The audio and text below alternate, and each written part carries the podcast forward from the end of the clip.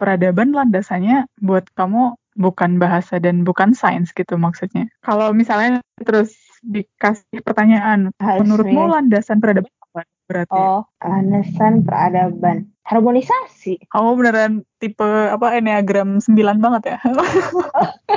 ya inilah peacemaker kita. Tau ya Ren ya. Iya, Aku kamu kan peacemaker, Le. kamu tidak memihak. Gak memihak, kamu tim peacemaker, enneagram 9. Ketika otak manusia mencapai potensi maksimalnya nih secara intelektualitas, secara sains gitu, kemudian hati manusia juga mencapai potensi maksimalnya nih menerima, mencintai manusianya, mengkombinasikan otak dan hatinya, itu jadinya film ini kayak gitu. Le. Kan harmoni kan? Harus iya balik lagi ke kamu tadi. Jadi tuh kita harus pay attention sama otak kita dan pay attention sama hati kita gitu. Jadi keduanya harmoni, balance. Oke. قال رب اشرح لي صدري ويسر لي أمري واحلل عقدة من لساني يفقه قولي Ovalibrium, ngobrol santai seputar Islam, sains, dan ilmu sosial bersama Reni dan Lily. Assalamualaikum, selamat datang kembali di Kovalibrium Season 2, episode 11. Di episode kali ini kita akan ngobrol tentang heptapod antara bahasa dan waktu. Jadi, episode kali ini, untuk pertama kalinya nih, kita ngebahas film. Yes. Kalau aku sih suka film ya. Lili nih, Eh, yang kalau nonton film ketiduran. Kocak banget sih. Gitu, iya, jadi... ketiduran, terus kayak lama Jadi banget. lama banget. Bosen ya Li ya nonton film itu kamu tuh. Mm-mm. Sebelum kita mulai, aku pengen berterima kasih dulu. Kamu udah mau nonton ya demi Ah, episode ini. kasih. Kembali, kembali kasih. Iya, Iya. sudah. Kelihatan banget perjuangan aku ya, Ren. Iya. Karena aku udah ngasih filmnya dari minggu keberapa sih? Udah lama nggak sih? Aku ngasih filmnya tuh. Aku Iya, tanyain kan? berapa kali, Li udah nonton? Belum. Li udah nonton? Belum. Bahkan semalam, Li besok rekaman. Udah nonton belum? Belum. Lah ini bocah. Terus Allah, akhirnya baru nonton. Kapan Baru nonton H minus berapa H minus berapa jam rekaman, Li? Satu jam sebelum rekaman ini. Ya, ketahuan. Kan Oh, aku tuh udah, tapi aku niatnya udah semalam, Ren. Tapi aku ketiduran. Nah, tapi setelah nonton gimana nih? Nyesel nggak? Nyesel nggak nontonnya? Li? Membosankan nggak? nggak? Enggak dong, enggak, enggak, enggak. Terus aku sampai apa namanya? Keren sih. Keren. ya keren banget, keren banget. Eh, judulnya apa nih? Arrival. Kita bakal ngebahas Arrival dan kenapa kita ngejadiin film ini episode itu karena film ini keren banget. Film ini keren, pakai banget. Udah kita udah ngomongin keren berkali-kali ya. Iya. Karena emang keren banget. Sebenarnya film ini muncul karena suatu percakapan kita ngobrol-ngobrol biasa gitu ya. Terus tiba-tiba film ini muncul, terus kayak nyeletuk kayaknya ini bagus deh dijadiin episode gitu ya eh terus ternyata beneran deh mungkin sedikit sedikit info sebelum kita ngebahas filmnya ini aku ambil dari Wikipedia Arrival itu film tahun 2016 jadi udah lama Mm-mm. dan ini science fiction Genre ya. Science fiction. Ah genrenya science fiction diadaptasi dari cerita pendek di tahun 98 yang ditulis sama Ted Chiang judulnya Story of Your Life. Bercerita tentang seorang ahli bahasa bernama Louis Banks Hmm. yang direkrut sama militer Amerika buat berkomunikasi sama alien yang mendarat di bumi. Dan alien itu yang ada di judul kita. Istilah aliennya tuh heptapod. Mm-mm. Oh dan satu lagi tokohnya si ahli fisikanya ya siapa li namanya li Ian Ian Donnelly. Ada dua saintis yang direkrut sama militer Amerika buat berinteraksi sama alien yang mendarat di bumi ini ya. Mm-mm. Yang satu ahli bahasa itu Louis Banks dan yang satu ahli fisika itu si Ian itu. Dan mereka berdua tuh menamai aliennya kita sebut aja heptapod udahlah gitu ya. kita nggak tahu nama mereka siapa udah kita sebut aja heptapod karena aliennya nggak bersuara gitu. Jadi bersuara sih tapi suaranya aneh gitu. Jadi mereka si scientist ini namain sendiri gitu, ngasih istilah sendiri gitu. Dan karena aliennya punya tujuh kaki gitu, makanya terus udah kita sebut aja heptapod. Terus kita panggil yang satu Ebert, terus yang satu Costello udah. gitu menamai sendiri. Dan dari situlah awal cerita dimulai. Ketika suatu hari ada 12 pesawat alien yang mendarat di bumi.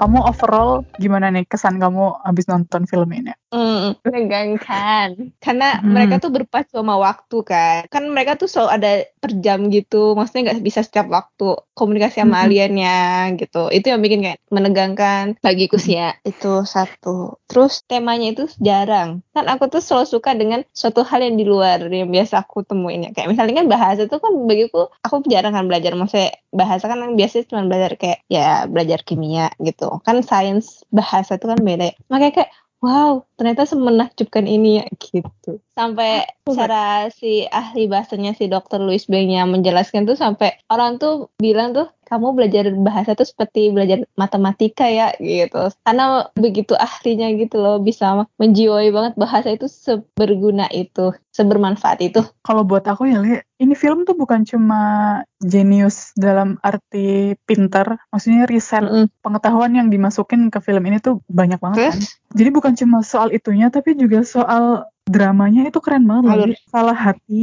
no, masalah hati maksudku. Masalah perasaan, masalah penerimaan manusianya gitu loh. Jadi tuh oh iya iya. film ini adalah kombinasi sempurna antara otak dan hati. Ini keren banget. Jadi tuh kayak Ah, sainsnya dapet nih sainsnya keren banget keren pakai banget dramanya juga keren pakai banget gitu jadi kayak wow ketika bener. apa ya iya iya kan jadi tuh kayak ini nih yang namanya manusia nih antara otak dan hatinya tuh seimbang gitu dan ketika potensi otaknya dimaksimalkan dan potensi hatinya dimaksimalkan jadinya seindah ini gitu loh Li. Mm-mm. ending tuh indah banget loh scene terakhir tuh wah it was so beautiful for me gitu tuh jadi kayak melting gue di terakhiran cuma pelukan doang mereka.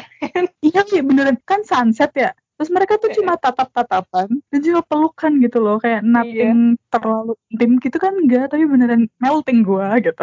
ya beneran menyentuh hati, bikin terharu. Iya. Aku baca di mana ya? Ntar dulu, aku lupa artikelnya di mana.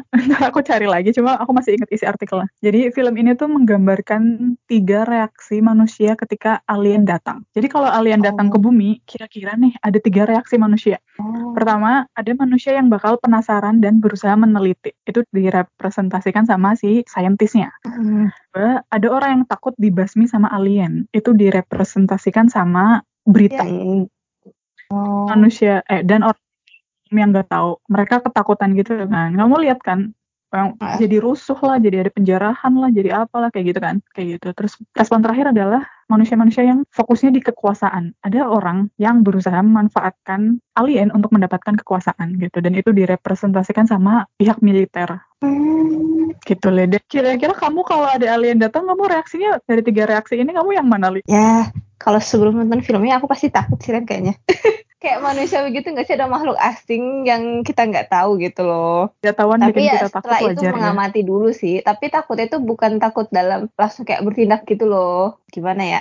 Takut Cuma yang Bertanya-tanya. Mm-mm. Bakalan ada apa nih kayak gitu ya? Hmm. Iya, takut karena aku merasa kayak itu asing gitu dan kayak ini nget- ada apa ya gitu. Tapi pasti akan lebih nyari informasi sih. Apalagi teknologi sekarang sangat mudah untuk dapat informasi. Hmm. Itu kalau sementara kayaknya eh, sebelum nonton ini mungkin takut ya. Dan stigma alien juga dari dulu kan kayak dia tuh bakal menguasai bumi dan kayak gitu gitu nggak sih yang sejarah alien terus bakal menginvasi Maksudnya kalau kayak gitu-gitu. Setelah Ah, nonton iya. film itu buka membuka perspektif baru soal alien gitu. Iya. Mungkin alien pengen loh bantuin kita kayak gitu nggak sih? Iya. Mungkin mindsetnya kita aja yang selalu mikir kekuasaan menguasai society lainnya, menguasai suatu peradaban yang teknologinya nggak lebih maju dari kita kayak gitu. Mungkin Iya karena mindset gitu. itu jadinya, mm-mm, jadinya kalau ada ada alien yang lebih advance dari kita, jadi mikirnya udah langsung wah ini pasti dijajah nih sama alien nih kayak gitu. Kayaknya. Dan mungkin karena di Hmm. dunia ini tuh kan lebih besar. Ingat gak sih buku eh kapan kita ngebahas yang kata kamu orang kimia tapi puitis. Maksudnya di dunia ini tuh lebih banyak kompetisi persaingan. Kalau di Empedocles Iya, Empedocles. Yang bilang kalau perselisihan itu lebih dominan. Jadi mungkin kenapa yang kayak kamu tadi bilang kekuasaan itu lebih akan muncul juga. Jadinya kita kayak terdesak gitu loh. Bahwa alien tuh akan menghabiskan kita gitu. mindsetnya udah kita Mm-mm. udah langsung berprasangka gitu bahwa Mm-mm. kalau alien menjajah karena mereka lebih advance dari kita. Film ini bikin kita berpikir ulang ya. Mungkin alien baik hati gitu. Siapa tahu gitu. kita yang nggak tahu. Gitu. Kita yang terbatas kayaknya. Mm-mm, dan makanya kan dari dua tokoh saintis ini nih kita dikasih pilihan bahwa kita bisa loh merespon alien seperti cara saintis ini merespon kayak gitu. Penasaran, bener. Pengen tahu, pengen berinteraksi, pengen memahami. Itu dua hal sebelum kita ngebahas isinya. Habis Tanggapan itu- itu baru tanggapan ya. Iya, itu baru tanggapan awal soal film ini secara garis besar. Habis itu, hmm, ya udah kita langsung masuk aja ke filmnya ya. Mungkin kita bahasnya kayak bahas buku kali ya, Buku. apa yang menarik, entah betul. scene atau dialog. Iya, Gitu, dan- itu aja. Misalnya ada spoiler, buat yang gak suka spoiler, jangan dengerin loh kok gitu. Lu Kita kan bak- spoiler. Ya, kemungkinan sih Bisa bakal sih ya. spoiler. Tapi kita bakal berusaha buat meminimalisir spoiler buat yang pengen nonton filmnya. Ya, tapi ya kita berusaha ya intinya gitu lah.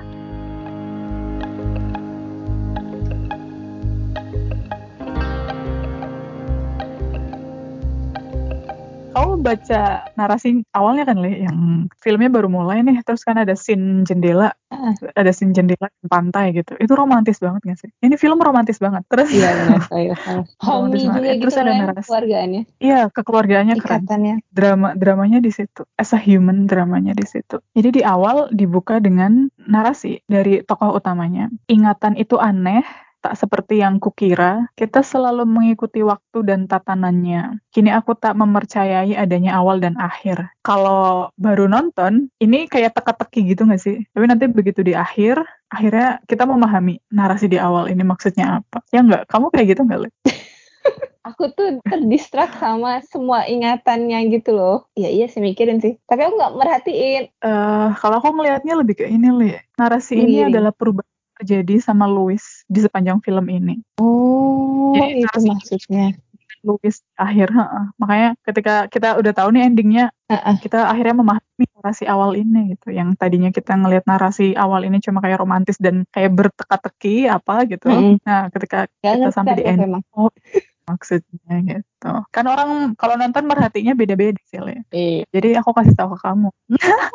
Maksudnya aku merasa gak sepenasaran itu Ren. Awal-awal mah. Bingung, gak ngerti ya. Aku kalau gak ngerti ya udah aku lanjut aja terus, Ren. Iya emang. Ya, karena emang beneran emang teka-teki kok narasi awal itu. Berasa teka-teki. Tapi maksudnya sedari awal nih kita sudah disuguhi sama suatu alur yang romantis Iya, dan dramatis. bener. Kualitas sinematografinya kan juga bagus tuh. Lewat Mm-mm. scene dan juga lewat narasinya itu bagus. Kamu inget nggak Li scene di helikopter yang mana? Ian bilang bahasa adalah landasan peradaban. Iya, ingat. Ian bilang enggak bukan bahasa landasan Iya. peradaban tuh saya. Kamu tim Apa? Louis atau Ian? Aku lebih kepada mereka berdua nggak salah sebenarnya. Maksudnya mereka hanya ingin mempertahankan apa yang mereka apa ya pahami gitu loh. Oke.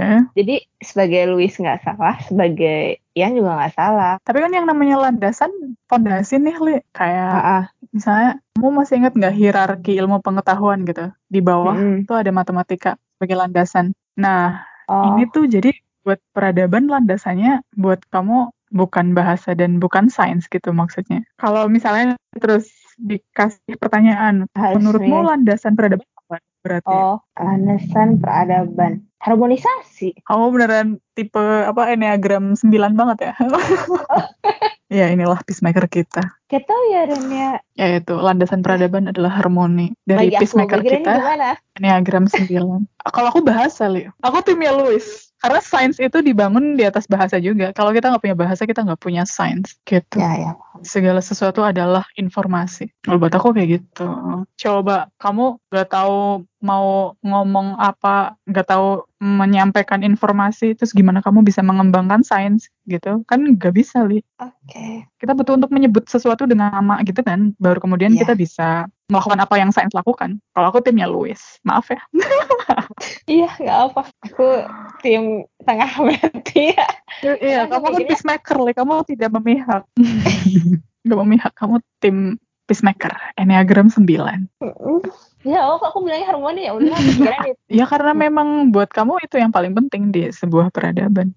Karena kalau nggak gak harmonis kan berarti konflik tuh. Kalau konflik kan ya destruktif kan, gak guna juga kan berarti. Ya gitu. Iya. Kalau kamu lebih luas gitu loh, li pandanganmu itu, pandanganmu tuh lebih luas gitu loh. Kalau perspektifku ya cuma dua hal ini, memperbandingkan bahasa dan sains gitu. Tapi kamu nggak, kamu nggak ngelihat peradaban tuh sesempit itu gitu. Kamu ngelihat lebih luas lagi dan lebih abstrak gitu. Makanya kamu bilangnya harmoni. Mungkin ya, mungkin.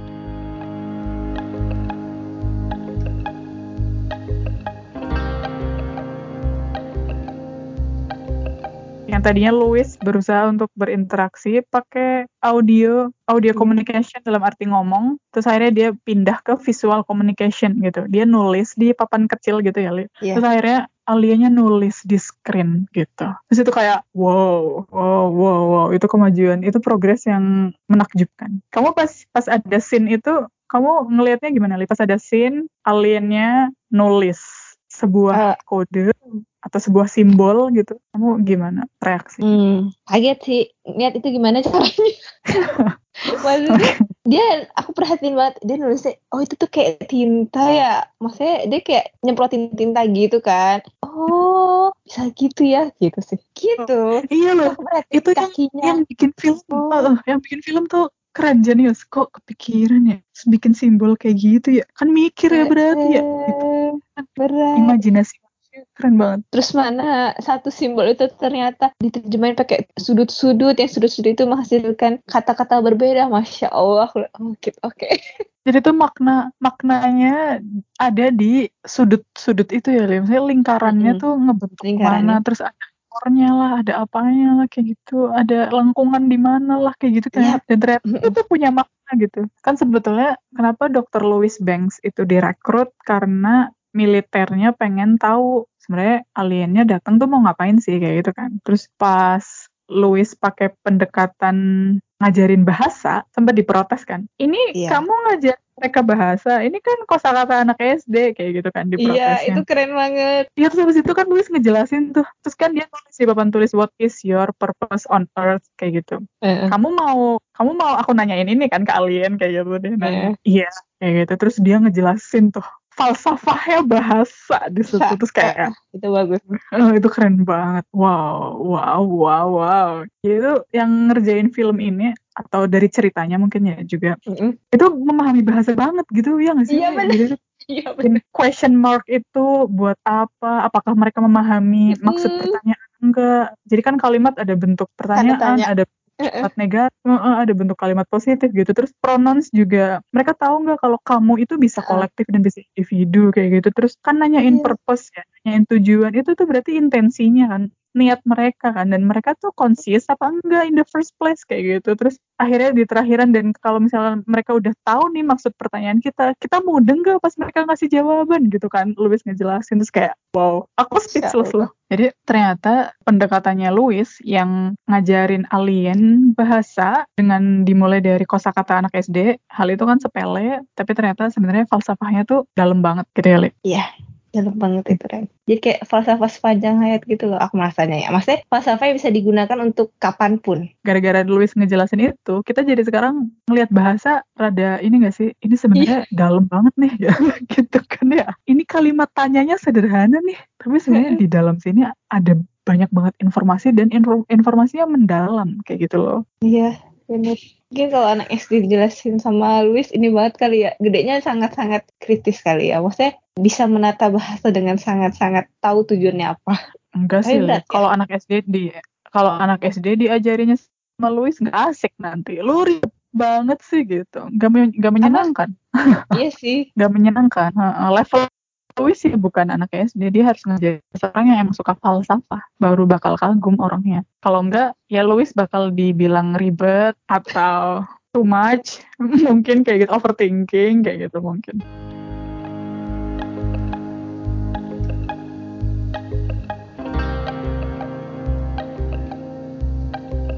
Kalau ini narasinya Ian yang ngomong gak sih? Ketika Ya. ngejelasin pesawat aliennya gak punya limbah, Iya. gak punya gas, gak punya radiasi gitu ya, Le? Iya. Jadi nggak ada nggak ada apa bahan kimia yang apa sih istilahnya? Dulu. Residu bahan kimia itu nggak ada, nggak terdeteksi gitu ya? Mm-mm. Itu li bagian kimia li muncul li. Iya bagian ilmu pengetahuan itu. MIPA. Hah. Alamnya. Ya, tapi itu spesifik kimia nggak sih? Fisika ada, kimia ada, matematika ada. iya kan? Tapi lebih dominan fisika sih. Terus terus juga pas ada satu narasi yang narasi yang muncul, apakah alien ini scientist atau turis kayak gitu. Iya. Tapi kalau mereka scientist, mereka tidak banyak bertanya kayak gitu. itu bagus buat. Iya lucu. Mm-mm. mereka tuh- Oh, iya juga. mereka datang mau ngapain sih? Meneliti apa berwisata ke bumi gitu. Itu lucu bener. Keren ya pola pikirnya iya. Pola pikirnya lucu. itu sih mereka pemikirannya sama-sama bagus sih maksudnya Ian tuh berpikir mendalami itu dalam bentuk alamnya kan kayak penjelasan dari segi apa namanya eh, bahasa ilmu pengetahuan alamnya dari Ian kan Iya. Dia sama Yang mereka belum tentu orang otis. mm-mm, orang sadar. Itu membuat aku mikir oh ya juga ya. Ada ya ternyata mikir kayak gini ya. Di tengah orang mikir ini alien bakal menjajah apa ngapain sih mereka? Gitu. Ternyata ada orang-orang kayak Ian yang ngelihat alien oh ini pesawatnya ada residunya nggak nih? Kayak gitu. Ini pesawatnya energinya pakai apa nih? Kayak gitu kan. Eh, cara peduli mereka tuh berbeda banget gitu loh. Dan itu bisa mengharmonikan fokusnya. kan bagus mereka kalau bersatu. Balik harmoni bisa masuk masuk. Ya bisa lu ini masih narasinya Ian kalau nggak salah ya. Ini ini narasinya Ian yang paling keren kalau menurutku ketika Ian bilang antara yang heptapod tulis sama katakan itu nggak ada hubungannya. Mereka menulis pakai sistem namanya semasiografik. Jadi menyampaikan makna bukan suara. Kan kalau kalau kita nulis kan yang kita tulis suaranya nih. Makanya kita nulis pakai alfabet gitu kan. Karena alfabet nggak punya makna. Alfabet merepresentasikan suara bunyi yang kita hasilkan pas kita ngomong istilahnya adalah logogram istilah untuk tulisan yang heptapod tulis itu logogram dan lebih efektif karena free of time gitu. Jadi tulisannya tidak berarah ya tulisannya nggak linear atau istilahnya ortografi non linear ini terlalu terlalu ilmiah banget gak sih? Iya. Tapi memang filmnya ilmiah gimana? Jadi tapi nggak kan pas Sabar. ngeliatin itu. Eh mungkin tapi kan itu aku keren ya? Iya, aku aku aku, aku, aku terbiasa kayak gitu ya. jadi kita kan jadi paham kayak Heeh. Iya, jadi kita jadi Hmm. paham gitu loh oh namanya itu oh itu maksudnya itu kayak gitu loh dan ortografi non linear ini tidak berarah gitu maksudnya dan itu ada di alien ini di semua aspek alien ini jadi bahasa mereka tidak terarah tulisan mereka tidak terarah tubuh mereka tidak terarah kapal pesawat mereka juga nggak terarah gitu atas bawahnya tuh gak jelas. Bahkan yang waktu baru masuk kan terus gravitasinya berubah lagi ya Li. me- merhatiin nggak? Kan mereka Iya, masuk merhatiin. tuh ke atas ya. Tapi terus begitu nempel di tembok terus jadi jadi gimana ya ngejelasinnya? Nonton sendiri lah pokoknya. Intinya ada aku nggak usah ngejelasin. Ada perubahan arah dan itu nggak jatuh gitu loh. Ka- karena gravitasinya beda. Kayak gitulah pokoknya. Keren keren. Beneran. Itu. Terus jadinya karena ortografi non linear ini ada di semua aspek mereka jadinya Ian bertanya-tanya apakah emang kayak gitu cara mereka berpikir ya? Kayak gitu non linear kayak gitu. Dan karena logogram ini juga jadinya heptapod bisa menulis kalimat rumit dalam dua detik Iya. yang kami butuh waktu sebulan untuk menjawabnya kayak gitu Ian bilang. Tuh. itu itu narasi narasi terkeren dari Ian ketika dia ngejelasin logogram. Dan logogram ini sebetulnya juga ada di manusia di bumi ini pernah ada yang pakai logogram dan itu ada di Mesir kuno. Bentar mana ya? Ya logogram itu Mesir kuno sama Cina logogram tapi ada juga yang merepresentasikan suara bunyi gitu. Jadi ada simbol yang representasinya makna tapi juga ada simbol yang representasinya bunyi. Awal cerita ini kan ditulis dari cerpen tadi tuh yang ditulis tahun 98 sama Ted Chiang. Mungkin juga karena Ted Chiang itu Chinese ya. Jadi mungkin terinspirasi untuk memasukkan logogram ke film ini. Kayak gitu gak sih? Maybe. Iya, bisa jadi sih. Dia Hmm. terinspirasi memasukkan budaya yang pernah Iya. masuk budaya nggak ya? Masuk lah bahasa kan. Ya tulisan tulisan itu budaya Le. Ya semoga Hmm, kita keren. bisa Bisa apa? nanti bisa mencontoh masukan budaya yang akhirnya keren. Ali. bisa keren.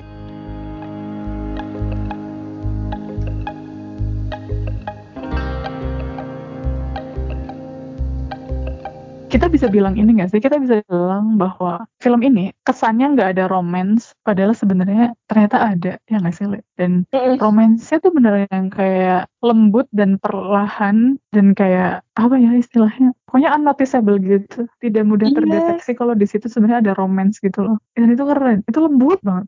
Itu pelan banget gitu loh Aku di Nah. akhir baru tahu. kita kan ngeliatnya kayak mereka profesional nih mereka bekerja sama nih kayak gitu nggak sih mereka mikir Iya. banget kayak gitu tapi sebenarnya tuh mereka care ke satu sama lain sebetulnya clue pertama yang bisa kita lihat dari filmnya yang ngebikin kita tahu bahwa sebenarnya mereka ngerasa dekat itu tuh pas mereka ngobrol berdua yang di mobil. Ian bilang eh, eh, di mobil di Ian tenda? bilang di mobil di mobil Ian bilang ke Louis kamu mempelajari bahasa seperti ahli matematika. Terus habis itu si Louis bilang, aku ngerasa apa yang terjadi di sana mendekatkan kita berdua. Itu pertama kalinya mereka ngobrol deket, ngobrol personal, kayak gitu gak sih? Ngobrolin emosi yang mereka punya ke satu sama lain, kayak gitu. Dan udah romansnya gitu doang. Tapi itu, wih, itu apa ya istilahnya, Le? Beneran ngomongin perasaan nih, tapi tidak seliteral itu atau tidak sekuat itu. Ini arahnya ke mana kayak gitu tuh enggak Iya. beneran lembut banget. Dan butuh kepekaan gitu loh buat memahami Bu- butuh sensitivitas buat tahu kalau sebenarnya di sini ada romance kayak gitu maksudnya.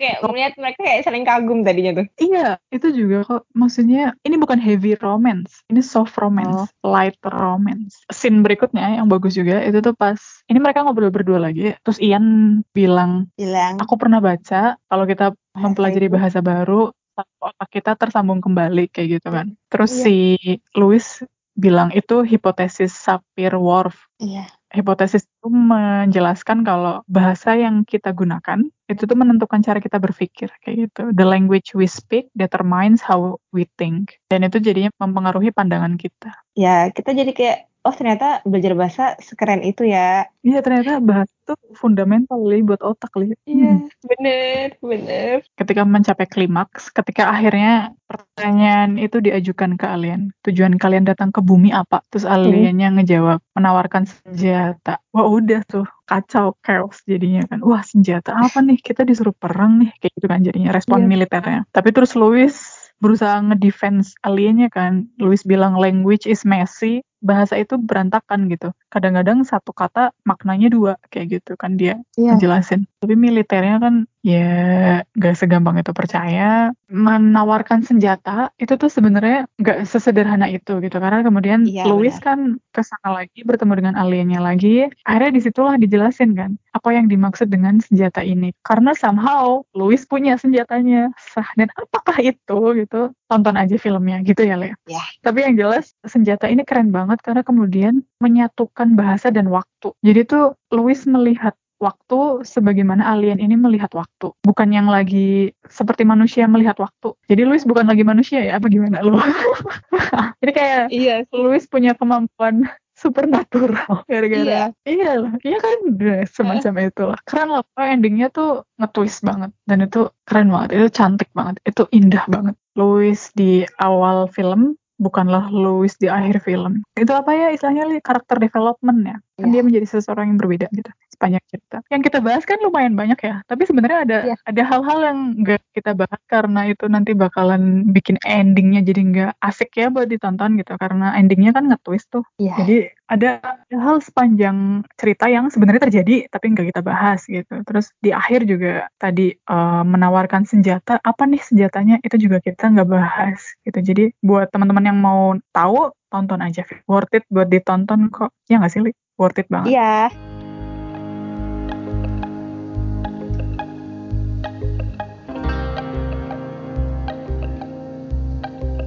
Sebelum kita tutup, ini satu dialog. Semoga ini bukan spoiler ya. Endingnya tuh somehow sedih sebetulnya. Tapi dibilang bikin dramatis nangis tuh enggak. Tapi mengharukan yang indah gitu loh. Ya nggak sih, Li? Mm-mm. Berupa penerimaan Louis yang buat aku itu indah banget. Buat aku ya ketika ending itu, aku ngerasa, wah hati manusia bisa seluas ini ya penerimaannya kayak gitu. Apalagi di satu dialog terakhir nih, Louis nanya ke Ian, Iya. jika kamu bisa melihat hidupmu dari awal hingga akhir, akankah kau mengubahnya? Terus Ian bales, aku akan lebih sering mengutarakan perasaanku. Jadi tuh kayak, ini menerima banget gak sih, Li? Ini itu indah loh. Jadi itu keren. Hatinya manusia tuh bisa seluas itu gitu loh. Cerita yang sangat intelektual ditutup dengan begitu romantis Betul. Ketika otak manusia mencapai potensi maksimalnya nih secara intelektualitas, secara sains gitu. Kemudian hati manusia juga mencapai potensi maksimalnya nih menerima, mencintai manusianya, mengkombinasikan otak dan hatinya, itu jadinya kayak gini. Itu jadinya film ini kayak gitu. Le. Kan harmoni kan? harmoni iya balik lagi ke kamu tadi jadi tuh kita harus pay attention sama otak kita dan pay attention sama hati kita gitu jadi keduanya harmoni balance Oke, Oke deh, ya udah. Kalau nggak ada lagi yang mau kita bahas, kita cukupkan episodenya. Kita closing dulu. Terima kasih buat yang udah dengerin dan semoga bermanfaat. Assalamualaikum. Insya Allah kita bertemu di episode selanjutnya.